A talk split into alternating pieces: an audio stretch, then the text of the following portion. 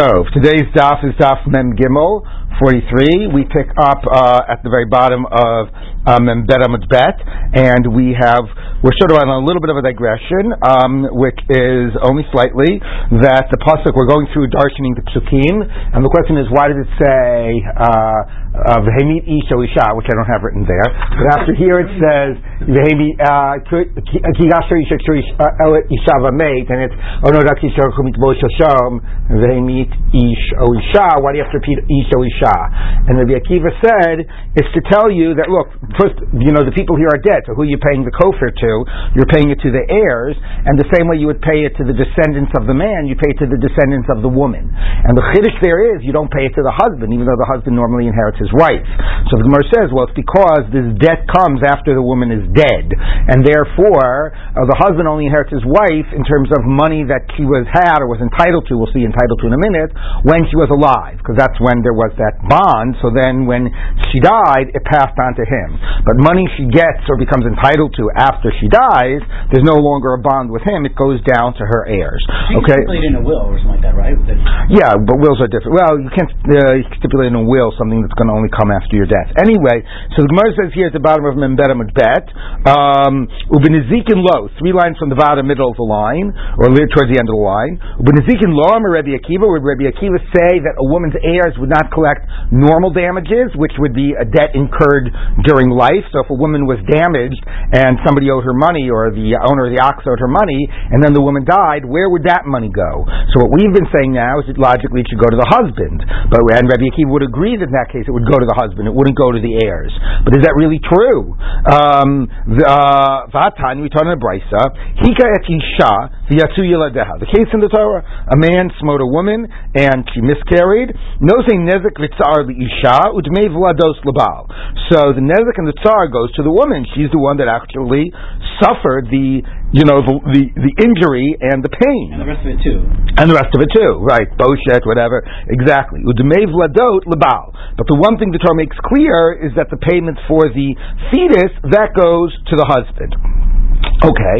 Ein habal. Now let's say the husband is no longer around when it comes time to pay. He died. No sein liyorshav. You give it to his heirs. Fine. Ein haisha. If the woman is not around, there should be no sein, not no senes. No sein liyorsheha. If the woman isn't around, you give to her heirs. So here's a case where a woman suffered injury in her life. She died, and it says you give to her heirs, not to her husband. What's that about? Okay. I mean, it didn't say that this is Rebbe Akiva's position, but we don't hear anybody arguing. Okay. Now, Haisa Shifcha v'nishtachara. Let's say it was a different case. We're not going to focus on this, but this is the end of the Braita about a slave that was freed, Ogioret, or a woman who had converted. And Rashi says, and presuming that she and in that case she died. So in that case she died. She's got no heirs. So what happens? So this is money that you owe to a ger, that now the ger is dead, and even property a ger owned would be kol hakodem zacha. Nobody's to inherit. It's hefker. So in this case, zacha, you get to keep the money that you owe. Okay. Anyway, we're not going to focus on that, but we have the problem that why, when the woman dies, do you give it to her heirs and not to the husband if it was a debt incurred when she was alive? So Amar Rabba bigrusha, she's divorced. Okay. I'm Rav Nachman bigrusha. She's divorced. Okay. Now we're going to have to ask a question. When was she divorced? Rashi says at least initially we're talking about that she got divorced after the injury occurred. Okay. When the injury occurred, then she was married, so you owed the Dmei Vladot to the husband, right? Because that's what the Torah says. He was still the husband at that time. Afterwards, they got divorced, and then so now you still owe. You haven't paid up your debt, the Nezik and the Tsar, to the woman. She dies. If she dies without being married, then her husband doesn't inherit her, her heirs inherit her. So it all makes sense. Okay. The Gemara says, Amri bigrusha nami tifla b'dmei vladot. 1 minute. If it was a case of a grusha, why do you still pay the dmei vladot to the husband? Right? The Gemara assumes here that the reason the dmei vladot go to the husband is somehow because it's sort of like somehow through the wife, or because it's a little funny because it's like something like that. So meaning, if the Gemara's question was if the nezik occurred after the divorce, why do you pay to the husband? That makes a lot of sense. He's out of the picture after the divorce. Why do you pay the husband? But here, if it occurred before the divorce, the nezik, which is how Rashi sets it up, okay, then like why is that such a problem? At the time of the nezik, the husband, they were married. You owed the money to the husband. Why should that change who you owe the money to, right? If they get divorced afterwards. But let's assume the Gemara's question is the nezik occurred after the divorce. So the nezik occurred after the divorce, so the husband should be out of the picture. Why do you owe the money to the husband? So Amri, Grusha Nami Tifluk with Mevlados, she should get a portion of the Demevlados, or the whole thing. Amra Papa, HaTorah Zochsa Demevlados Labal, the Torah awarded the Demevlados to the husband. Afilu Baal Lebiznus, he doesn't have to be the husband, he just has to be the father. Okay? So even if they had sex out of marriage, right? So in this case, if they had sex in marriage, conceived in marriage, and then got divorced. So, but even, they just weren't married at the time. But even if they had sex out of the context of marriage, there was never marriage here, okay? Nevertheless, he is still the father. And it is the father that gets the Dmei Vlados, not the husband. Okay, so even if they were divorced at the time of the Nezek, he gets the Dmei Vlados. My time, what's the reason? Amar Kra, Asher Yashit Alav Baal Ha'isha. It calls him the Baal. It doesn't say, I don't know what other words that the Torah had, actually. You couldn't say Ish Ha'isha. Okay, but since it uses the word Baal, which means Boel, as a word that describes husband, but focuses on the act of sex, we understand that it means as long as he was the one that had sex with this woman, meaning and conceived the child, it was his child, he's awarded it even if he's not the husband at the time of the nezek. Why that is? Now, well, the question is actually the father more involved. I would say more than that. You know, according to halacha, and I should have checked this out I can try to check it out and get back to you. But according to halacha, the basic point is that halacha says in the case of divorce, let's say there are already children. In the case of divorce, who does the halacha say the children go to? So the general rule is that the halacha says that the children go to the father, unless the children are very young, like I forget, up to 4 or 5 or whatever, and need the mother. Now, later halacha developed to always basically say you keep an interest, it's the best interest of the child, you know, sort of like adopting a dina de malchus dina type of an approach.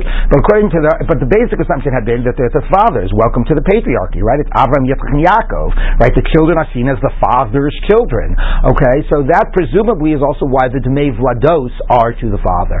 So the question is, what happens in a case of, a classic case of what are those suits called? Paternity suit, right? What would you have if somebody is the father but they were never married? Are they also seen as fundamentally his child, right? I don't know the answer to that. It's one thing to say in the context of a patriarchy, of a legitimate child born in the context of marriage, they're seen fundamentally as the father's children and not as the wife's children. But in the case of conception outside of marriage, right? Would it be the same? I really don't know the halacha of that. You can differentiate between a born child, which is the patriarchy, and an unborn child, because we also have a concept of hierarchy. That's true. That's a good point. So, but all the more reason that this is a chiddush. This is both out of wedlock, and it's her own body, and we still see it as you award the Dmei Vlados to the father, not the husband, but to the biological father. So it's quite a chiddush, and I do wonder what that case would be, that if it wasn't a woman suing for support for paternity, but it was the man suing for custody, right? In that case where they had a child out of wedlock, I wonder if the same assumption would play. But that's quite a shocking Gemara. Now, if you want even more shocking, look at Tosfos. Afilu Baal Lebiznus. Tosfos says, "B'Yerushalmi boy, Rabbi Akiva, Baal Imo, Baal Achoto." Let's say the child is a mamzer. He had sex with a woman he couldn't marry. Okay, Yogal Afu Baal Hehirayon. It has to be at least that it was possible for them to have been a married couple. Okay? So it's the father, but not just the biological father, in a case where it was possible for them to be married. So that's a big chiddush now allowed that the money goes even if they are not married, just to goes to the biological father. Okay, but that's how we've explained why if she's divorced, then she dies, the money passes on to the heirs because she's not married to her husband anymore. Back to the Gemara. V'nukma l'Rabba k'gon shegavu ma'ot u'l'Rav Nachman k'gon shegavu karka. The Gemara is saying, 1 minute. It's now going to reference a debate that we have elsewhere in Baba Basra about a question of when is something considered roi or muhzak?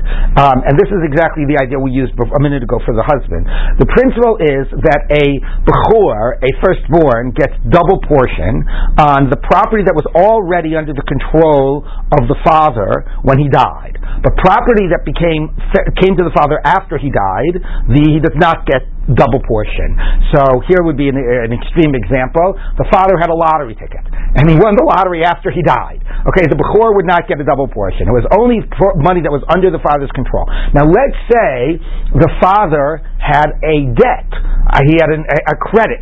Somebody owed him money. Okay, and he had the star. He just hadn't collected the debt yet. Would that be? And then the debt was collected or paid after the father died. Would the bechor get double or not? Okay. So so there's a debate here whether it is between Rav and Rav Nachman whether the debt was paid with money or with land. So let's read that. The Amma Rabba Gabu Karka Yeshlo. If they collected land with that debt, then he is considered to have been under the father's possession, even though it was only collected after the father died. It was considered to have been under the father's possession, and the bechor gets a double portion. Gabu Mos Ema, but not money. And the reason being, well, because you have a lien against land. Land you can't take away. We always knew the land was there. It's only b'shtar then. By a star. So we always knew the land was there, and therefore, even when the father died, the debt hadn't been collected. It was like it had been collected. There was a lien on the land, and nobody was stealing. The land wasn't going anywhere. But if you got money, who knew you would ever have been able to collect money off of this thing? And that's like something that's like winning the lottery ticket, not exactly, whatever. That wasn't considered already in your possession.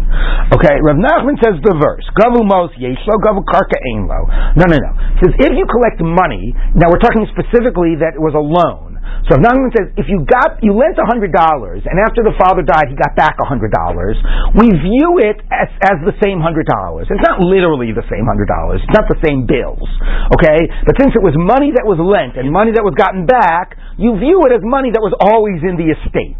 Okay? Whereas if it was karka that was collected, that's like a whole other process. It requires getting base involved, the whole thing, and clearly it's something new. Okay? So anyway, that's the debate of whether the bechor would get pish. Why is it relevant here? Because we're assuming the same thing is true about the husband collecting from his wife. Remember we said when money was owed to her after she died, the kofar, he doesn't inherit it. The husband only inherits his wife property that was under her control at the moment that she died.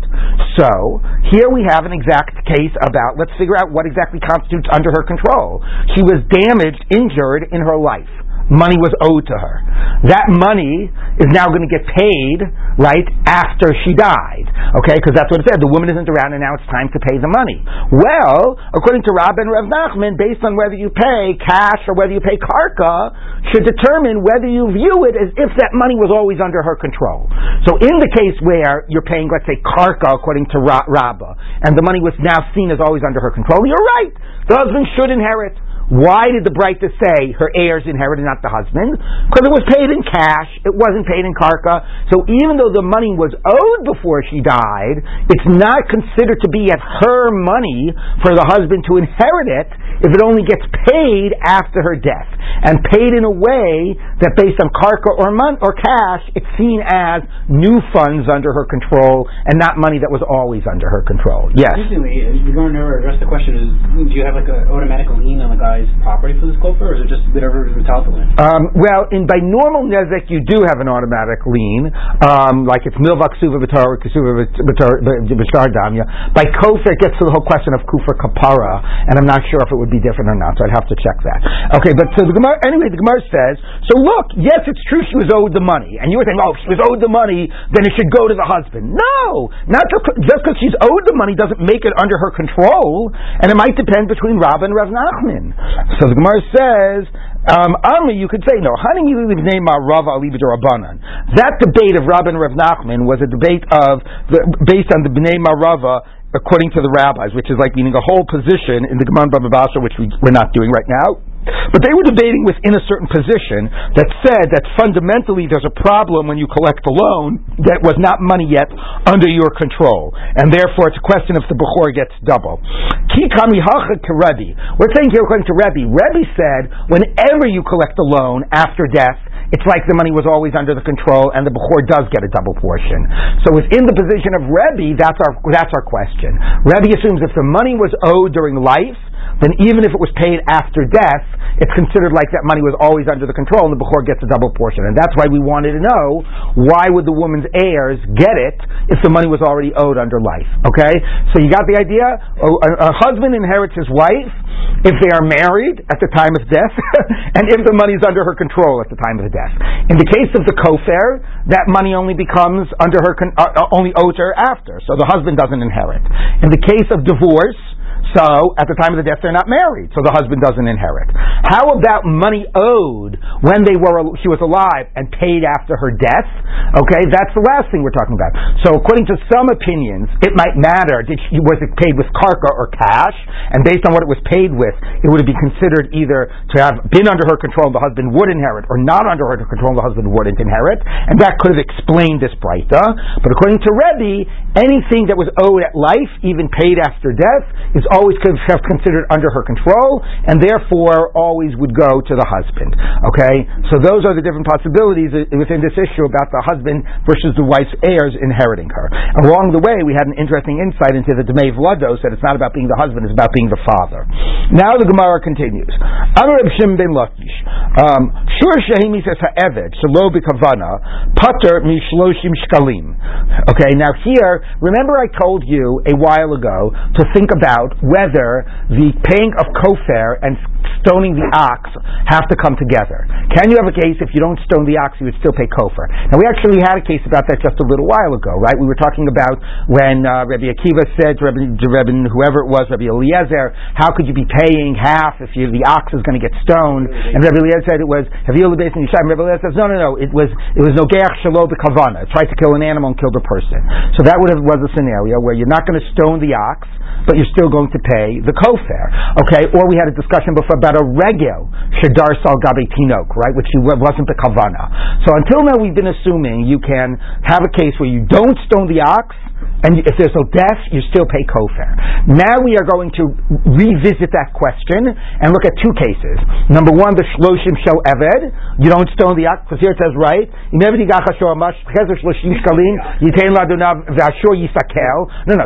you do, but if you don't stone the ox, would you pay the shloshim shel eved? And we're going to go back and look at the case of kofar, which until now we've been assuming they can become separate.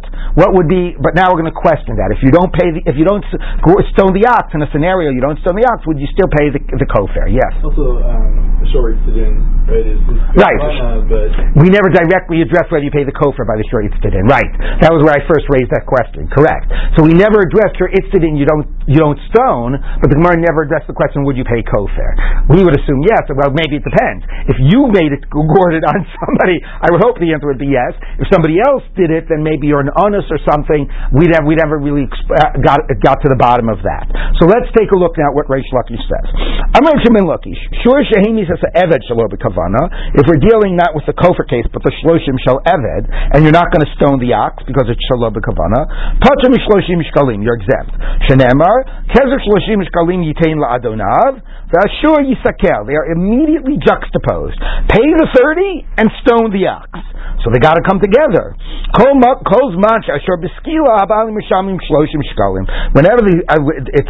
stoning the ox, you pay your 30.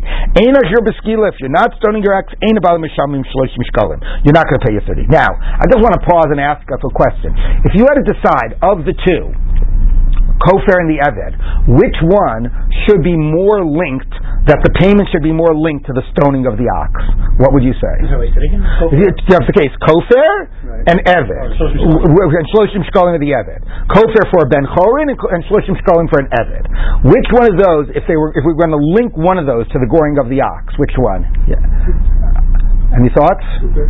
What? I would say kofar, because kofar means it's a kapara. You're chayav misa. To some degree, you're it's not just damages. To some degree, right? It's actually like it's a pseudo killing the person through your ox. Okay. But if you take mamona though, you say it's kapara, what? Then comes skila of the person. Right. Yeah. So that's why. I mean, I'm not saying that's why I would think that only in a case which is seen as a case of murder, where the ox murdered the person, and where the ox gets skila, maybe that would be only in those cases would you pay kofar. Where shloshim shel eved, okay, is being paid for damages essentially, right? We never call it kofar; it's paid for the monetary loss. So even if you're not going to gore the ox, stone the ox, your ox still caused damage to this person's property. Here's a perfect example: you don't pay shloshim shel eved if the ox gored your own slave, right? It is not because of the loss of life there; it's because of the loss of property of the owner of the slave. So that would be the case I would think would be most unrelated to the stoning of the ox. But interestingly, until this point, we've been assuming you can pay kofar without stoning the ox. Those are the cases we discussed a minute ago. And Reish Lakish is saying, but when it comes to the eved, okay, he's not contrasting it. I'm contrasting it. But he says when it comes to the eved, the pasuk puts them right together. And in that case, if you don't stone the ox, you're not going to pay shloshim shel eved. Yes. I find it disturbing that in these cases of Nezek, the eved is treated as property. Of course it's disturbing, yeah. It's profoundly disturbing, yes. Okay, but thank you for saying that explicitly, yes. I explained to you yesterday about is it a kula or is it a humra? We had this whole question. About eved, right, 30. And we said it's in kitzvah. It's just a kitzvah. It's just, right. It's arbitrary. Like right. That. So it's not related in any sense to, Nezek. Right, but it's not related to the body of the shore. Right, that's true, yes. Oh, I see. So it even is more detached in that way. Right, that's true, from that payment perspective. Right. Okay. How do you have an unintentional killing? I tried to kill an animal and accidentally killed a slave. In other words, not goring the slave, it's actually just killing by accident. Yeah, it might have tried to kill something else, but wound up killing the slave. That's like we had before. It tried to kill an animal and in fact accidentally killed a slave. Okay. If you stone the ox, you pay 30. But if you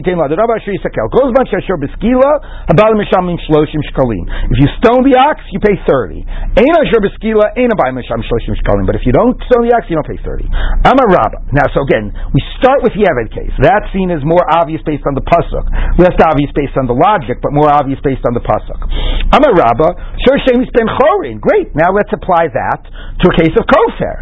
If an ox gores a free person, shelo b'kavana, patur mikofar, exempt from kofar, against things we were saying earlier. Shenemar, hashor yisakel, v'gam be'alav yumat, im kofar yushat alav, v'natam bidon tzok chol asher yushat alav. Now that is not nearly as closely juxtaposed as the case of Eved. Got a lot of words between them. But nevertheless, it says stone the ox, and then pay the kofar. So therefore, it's also not combined. If you stone the ox, you pay your kofar. And if it's going to be a scenario, you don't stone the ox. I understand, but it's not like literally like the exact next phrase.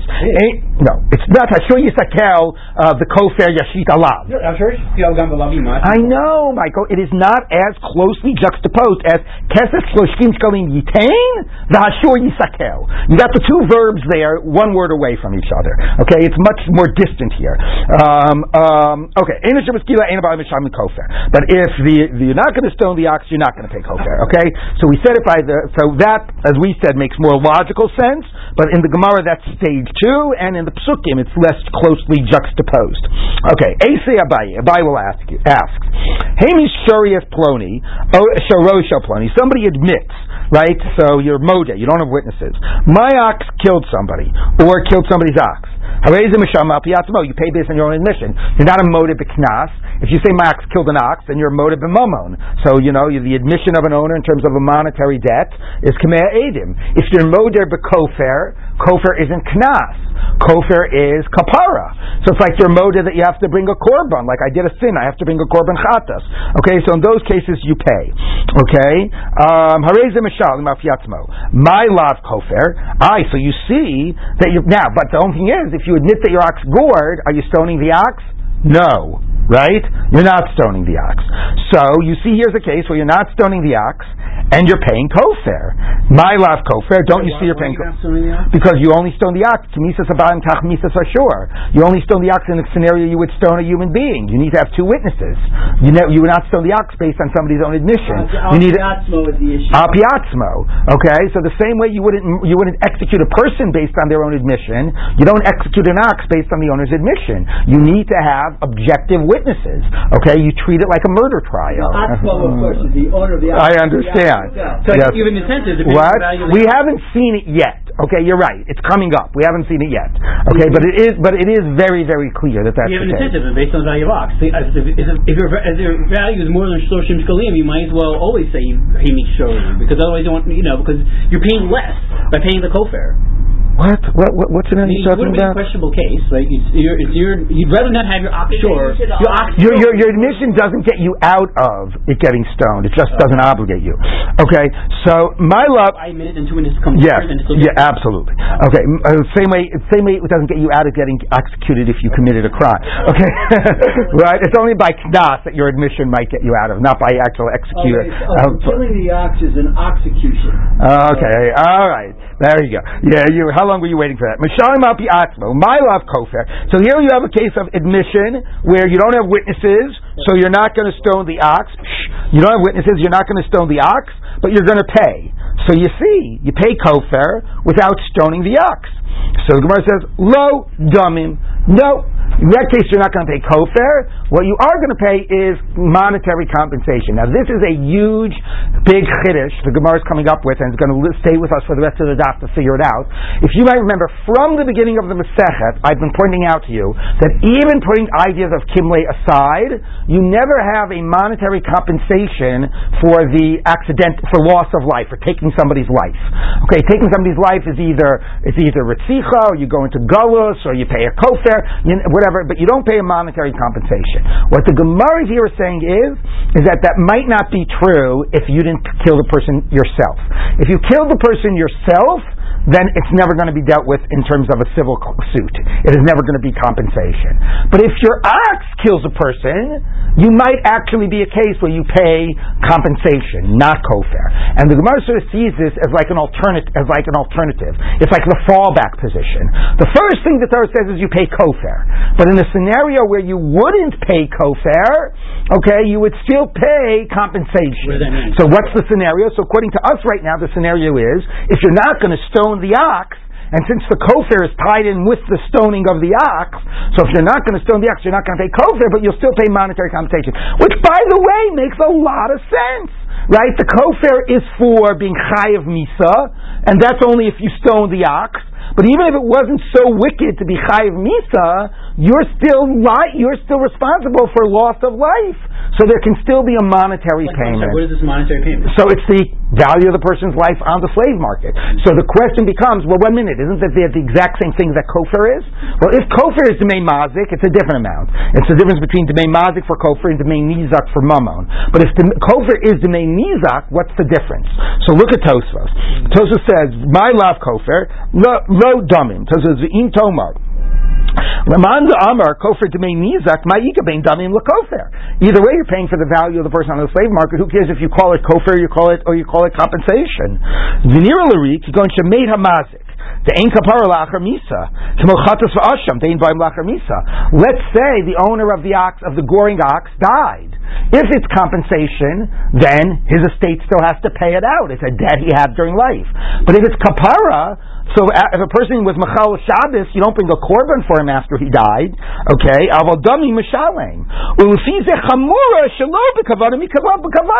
says it's ironic.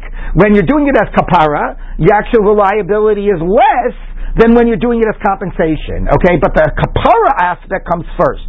Only when kapara isn't true, because it's like the shore doesn't get skila, then the idea of compensation kicks in. Only if the kofar is demei nizak, then you can say that they're fundamentally the same. If it's demei mazik, then there could be differences either way. Okay, right. Sometimes you could be paying more with kofar, sometimes you could be paying more with mamon.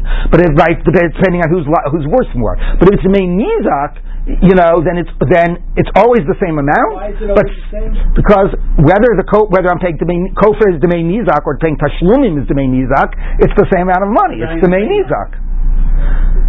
If the amount you pay kofar is the guy's worth on the slave market, and the way you pay compensation is the guy's worth on the slave market, and it's both the same guy, then you're paying the same amount. But Tosfos says, nevertheless, actually, mamon would actually have a more enduring debt than kofar. Kofar would only be for the person; mamon would be on the estate. Kofar was a flat amount, not a... No, demei nizak or demei mazik.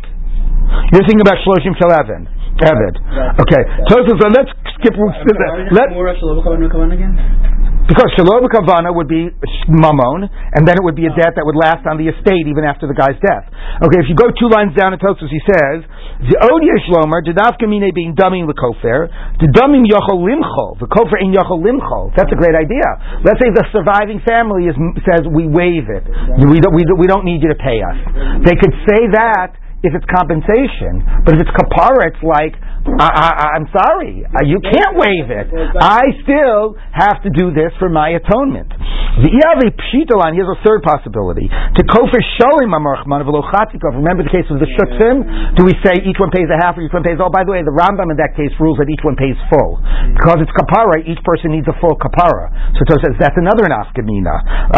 Nafkamina nami laha. So if it was domim, they would obviously each only pay a half. The partners of the ox that killed, because it's ultimately about getting the guy compensated. But if it's kapara, then each one would pay a full amount. Okay, so fascinating opportunity to look at different conceptual differences between kapara and mamon, kofar and mamon. But also, what's fascinating is we've been so consistently denying that there's compensation for human life, and here we're saying actually there would be. In a case where there's no kofar, you would actually do compensation, not when a person killed a person, but when an ox killed a person. Yes. I understand about the day kapara l'chamis, the misik kapara l'machayisrael mekanshem eitim tzvichim kapara. So, like, how does that play? I'm trying to understand the theological. Yeah, I don't know the theological answer. I can tell you the practical answer is that you don't bring a korban for somebody after they died, right? Whether something you do can be a kapara for people, but that's not like an obligation that person or his estate has. Okay, so now the Gemara says, like, so it's sort of like, is it like having a civil case in a murder case? Right? Yeah, that's what I've been saying all along, like the O.J. Simpson, but the point is that we're still never going to say that, according to this at least, we're never going to say that by case when a human took a life. But when an ox took a life, okay, then maybe if it's not we're not going to do both, kapara and tashlumim. We're going to start the same way you always start with the criminal, okay? But if we can't do the kapara in this case by the ox, we're going to do the tashlumim. Okay, so now the Gemara says like this. Okay, so that's how we try to explain, here's how you could have payment even though you're not stoning the ox. Idomim, 1 minute. If it's payment, compensation, back to the Gemara, 5 lines from the bottom. Amos Sefer. Let's look at the end of the Braita. Hamish Shorias Avdo Shaploni in Mishalim Al Piatzmo. My ox killed so and so slave. Then that's Shloshim Shekel as a knas. You don't do it based on your own admission. Okay? So eat dumb, but 1 minute. You're not going to stone the ox in that case because it's on your own admission. So you're not going to pay the shloshim shel eved according to this logic. But you should be paying domim. You should be paying compensation in that case, right? It should follow the same pattern. If you're not paying the special, the arbitrary thing, what the Torah says, because you're not going to gore the ox, then we should fall back to the idea of paying compensation. But it says eat domim. If we're dealing with an idea that you're not going the ox and we're dealing with a compensation issue, am I low? So you should pay a compensation of the slave based on your own admission. So Amilei, I could tell you, the beginning is talking about not paying money, and the end is talking about not paying a knas. But that's a very weak answer, because if we're talking about that you're not stoning the ox, or you're not dealing with the payments in the Torah, then they both should be talking about domim. And anyway, that's what the Gemara says. I'm not going to give you what I know is a bad answer.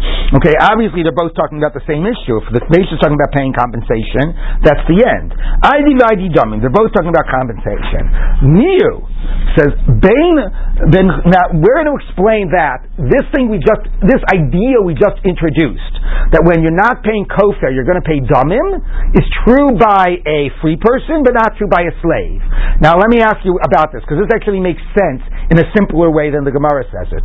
Why do you think by a free person, if you don't pay kofar, you'll do compensation, but by a slave, if you don't do the shloshim shekel in the Torah, because the shore isn't gored, isn't stoned, you would not pay compensation? Do you see how it would make more sense to say that there would be a fallback to pay compensation by a free person, but not by the case by the slave?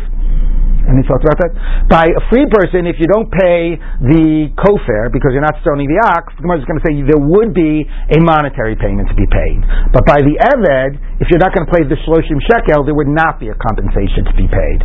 The Gemara will explain it in a minute, but I think it makes a lot of sense, because the shloshim shekel of the eved is the monetary payment. So why should you say, if you don't pay the arbitrary monetary payment, we'll pay a real monetary payment? If for whatever reason we're not doing the monetary payment the Torah signed, that's the end of it, right? But by the free person, if you're not doing the kofar, if you're not doing the criminal thing, then we can move on to the monetary payment. So that makes sense, but let's see now how the Gemara explains it. There could be a case where, in the case of a free person, you will pay kofar based on your own admission. How could that be possible if you can only pay kofar if the ox is going to be stoned, and you don't stone the ox based on the person's admission? By the following case. What's the case?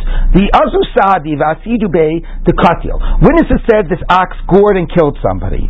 So, but they don't know if it's a tam or it's a muad. So right now, witnesses say it killed somebody, but we don't know tam or muad. What would be the halacha right now? What would you do to the ox? Stone it. Because you stone an ox whether it's a tam or a muad. Would you pay kofar? No, because you don't know it's a muad. Everybody with me here? The ox killed, so you're with witnesses. Because they're witnesses, you're going to stone the ox, but you're not going to pay kofar because you don't know if it's a tam or muad. The Amar, Mare, the master said, the muad who? Oh, you know what? I'll admit it. It's a muad. The Mishalim kofar al pi atzmo. You're going to pay kofar on your own admission. Because why will you be paying kofar? Because the ox will be stoned. Because witnesses already testified that the ox was going to be stoned. That your admission made you pay kofar because you admitted it was a muad. Right. He motivated to. There you go. And kofar is not a knas. Okay, therefore, since there are cases by an ox where you will pay kofar on your own admission, so if that's true, even if there are no witnesses, and there's not going to be a kapara, mishalim damim, at least you'll pay money, meaning somehow your own admission can obligate you in kofar by an ox in certain scenarios, so it has the power also to obligate you to pay money when there are no witnesses. You can never pay the knas by an eved on your own admission, because it's always a motive to knas. Okay? If witnesses testified that the ox gored, but we don't know tam or muad, and you admit that it was a muad, you'll never pay it. Even if you're stoning the ox, you're never going to pay the knas al pi atzmo. So since your own admission never has the power to obligate you in the prime payments that the Torah describes, so therefore, if there are no witnesses, you wouldn't pay money. So to me, I don't really get the connection, but whatever. To me, the logic makes a lot more sense, this difference, for the reason we said. But the Gemara said, by kofar, since your admission in some scenarios can obligate you, then even when there's not going to be kofar, there will be damim. By eved, your admission will never obligate you in the shloshim, so therefore there will never be damim by your own admission. Okay, whatever. Anyway, that's how we're now explaining it. There is damim to be paid when you're not doing the kofar, when you're not doing when you're not doing the kofar, there is damim to be paid, but the kofar will only be when the ox is gored. Similarly, by the way, presumably here the difference was emphasized in terms of the guy's own admission. If the ox gores an evet shelo b'kavana, and we're saying you're not paying shloshim shekel, presumably if we have witnesses to that, maybe you would still pay damim by the evet, right? Everybody are people with me here? The Gemara made a difference between whether your own admission can obligate you in damim by an eved or free person. But what the Gemara has introduced is, number one, that all these payments, the payments in the Torah, are linked to stoning the ox, and number two, that underlying them is a possibility to be paying compensation. And the same way that's true by a ben chorin, presumably it could be true by an eved too, if there are witnesses that the ox gored shelo b'kavana. All right? Alright, so we've introduced a lot of new ideas. Now the Gemara moves on. Okay, where were we? Mazi Rav Shmuel bar Rav Yitzchak. Kol shechai b'ben chorin chai be'eved. We have a braita that says anytime you have to pay by a free person, you pay by a slave. Bein kofer, bein b'kofer, bein b'misa. Whether you're paying the kofer, whether you're goring the ox. So the Gemara says kofer be'eved mi'ika. 1 minute, you never pay kofer by a slave. What does it mean? Elolav damin. It must be money. So here again, we're saying there would be an idea of compensation, whether in the case of eved or in the case of a ben chorin. And we're saying whenever you would pay one, you would pay the other. Whenever you would pay for a ben chorin, you pay for an eved. So if by your own admission you would pay compensation for a ben chorin, because you're not paying kofar by your own admission or whatever, you're not stoning the ox, you would also pay compensation by an eved. Okay, so we've been trying to say there's a difference. Your own admission would obligate you by a ben chorin and not by an eved. Here it says it's the same. Igadami, who most of love umafarkla, some say he asked the question and he gave the answer. Igadami, Amrle Rabba answered it for him. Hachiktani. No, here's how to read that braita. Kol shechai b'ben chorin b'kavana api edim, kofer, anytime you would pay by a free person, kofer. When do you pay by a free person, kofer? There was witnesses, and it was with b'kavana. In that case, chayav be'eved knas. That was a parallel case, you would pay knas for an eved. There had to be witnesses, and it had to be b'kavana. So kol shechai b'ben chorin shelo b'kavana api'edim damim, and if you would pay by a free person, you would pay compensation. How with witnesses? What would be a case you would pay compensation with witnesses? That the ox did it shelo b'kavana. So you're not going to stone the ox. You're still going to pay compensation. But kavana lo b'kavana is not the same as tam mu'at. Correct. An ox is only chayav if it gets stoned. It gets stoned if it's a tam, but only if it kills the person b'kavana. Right? Yeah, I'm working it through. So if it's a tom and there are witnesses and they killed the person, but accidentally, there's no skila. Right, sure. Right. The skila, regardless of tom or mu'ah, but it requires kavana. Right. Okay? So chayav be'eved shelo b'kavana al piyedin damim. Okay? So therefore, by the slave too, if you're not going to pay the shloshim, you're going to pay the damim, because in a case when you have witnesses. So what we are saying is, it's getting, I know, a little complicated. Maybe I should try to use this. Okay? Here's what we're saying, okay? The Torah says, skila, kofer, okay, this is ben chorin, right? It says skila and kofer, and by eved it says skila and shloshim. And we are saying that they are linked. Okay, when you get one, you only get the other, okay? So in a case of no witnesses, okay, which means no skila, okay, so therefore there's going to be no kofar, but there's going to be damim. We've introduced this new idea of damim by a free person. By the eved, there's going to be no shloshim. I'm sorry, no, we've already decided no skila. I mean, I guess I'll write it like this. You know what, let me write it like this. There'll be no skila because there's no witnesses, so therefore no kofar. Okay, but there will be damim. And here too, there'll be no skila, because of no witnesses, and therefore no shloshim, but there will be damim, which is quite interesting. Rather than paying 30 as an arbitrary price, you're now going to pay a real price of compensation. That's in the case of no witnesses, okay? So in the case of witnesses... No witnesses are used. Shelo b'kavana. Right. Oh, good point. But the point is here, your good point here. No witnesses, but you admit, okay? So, you're moda, okay? So, actually, logically, you should be paying damim. Thank you, I forgot that. You should be paying damim. That was the Gemara's question, but it said no damim because your own admission is weaker here. Since this is the case of knas, fundamentally it's a case of knas, your own admission can't be mechayiv you. Can't obligate, okay? Since it starts from a case of knas, So that's what complicated the Gemara. It said, shouldn't you be paying damim here? It said, well, since you can never obligate yourself in the base, in the knas, your own admission can't obligate you here either. Right, thank you. So that's actually the first part which got things confused. Why would there be an obligation al piatzmo to pay damim? What? Knas is one thing, that's imposed by Beitin, but right. there's still a monetary law. I understand, but that was the whatever. I can't explain it. Since your own admission won't obligate you in the base case in the Torah, it won't obligate you in the fallback case either, even though this is a case of damim. That was the chiddush of the Gemara. That's but the case of witnesses... That's for a slave. What? That's for a slave. That's slave, right? And this is free person. You would... Yeah, dummy, you would pay. Right. Okay, so, witnesses shelo b'kavana, also no skila, but they are witnesses. So no skila, no kofar, and yes, damim. And here, right, no skila, no shloshim, but yes, damim. Okay, here you would do damim, because here it doesn't need to be your admission. The weakness here is your admission can't obligate you, because it doesn't obligate you in the base case of the knaf. So your admission can't obligate you in the damim. Okay, but here you will be paying. In these cases, you will be paying the damim. All right, because it's not al piatzmo. All right?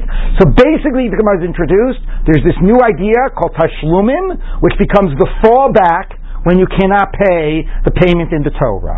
Okay? And it would be true by Eved, and it would be true by Ben Chorin, and the only exception is the case of your own admission. Because the case of your own admission isn't powerful enough to make you pay by Eved, because you never pay the base knas by the case of your own admission. Alright, so let's keep on going. So the Gemara says like this. Okay, so... if you're going to pay compensation when it was with witnesses without kavanah, so also chai be'evet shelo b'kavanah al pi edim damim. By the case of a slave too, there are witnesses. It's shelo b'kavanah. You don't stone the ox. You don't pay the shloshim. You will pay the compensation.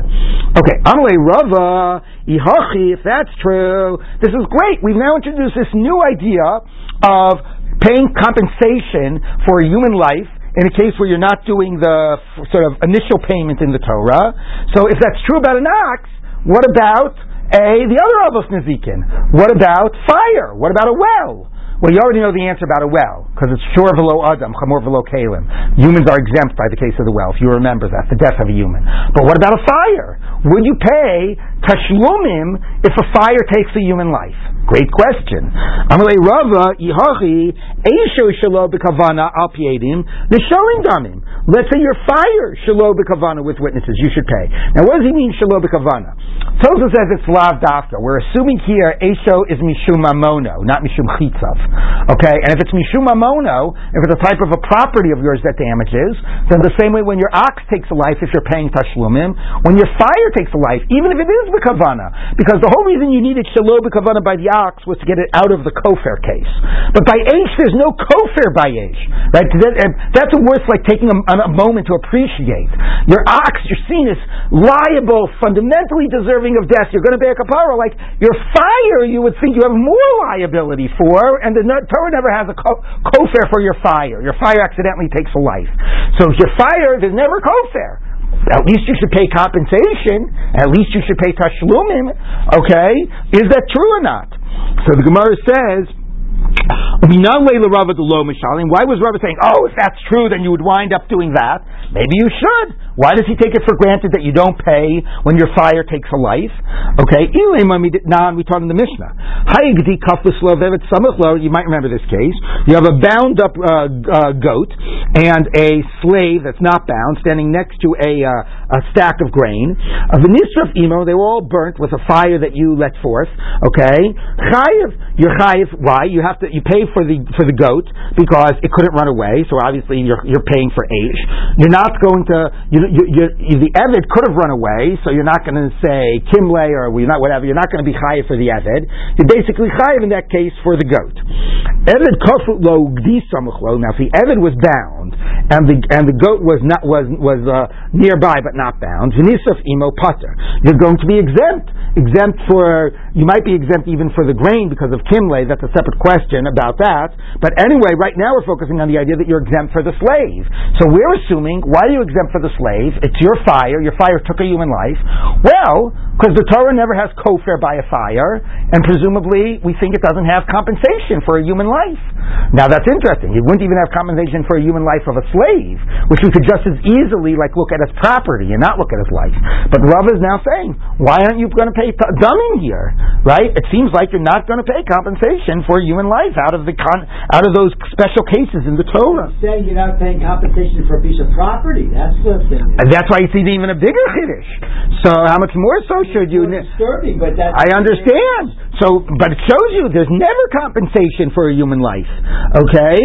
So Gemara says, so how could you say it's true here? It's not true over there by the fire case. So Gemara says, 1 minute. No. That's not that your fire escaped. That's that you directly put your torch against the slave. You murdered the slave. So you're not paying because of Kimle. Okay? But if your fire escaped and took a human life, you would pay Mammon. Okay? Yes, there's no kofar by fire. There is Mammon. The Gemara says, so here's why Rava thinks that it's not possible for a fire, like the case of fire.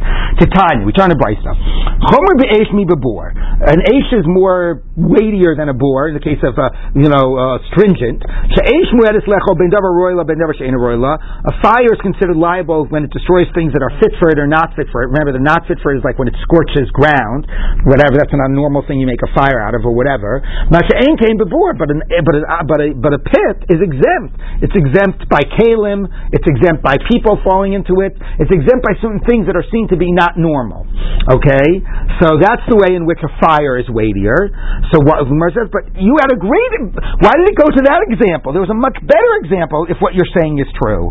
It should have said, by fire, you pay compensation for human life.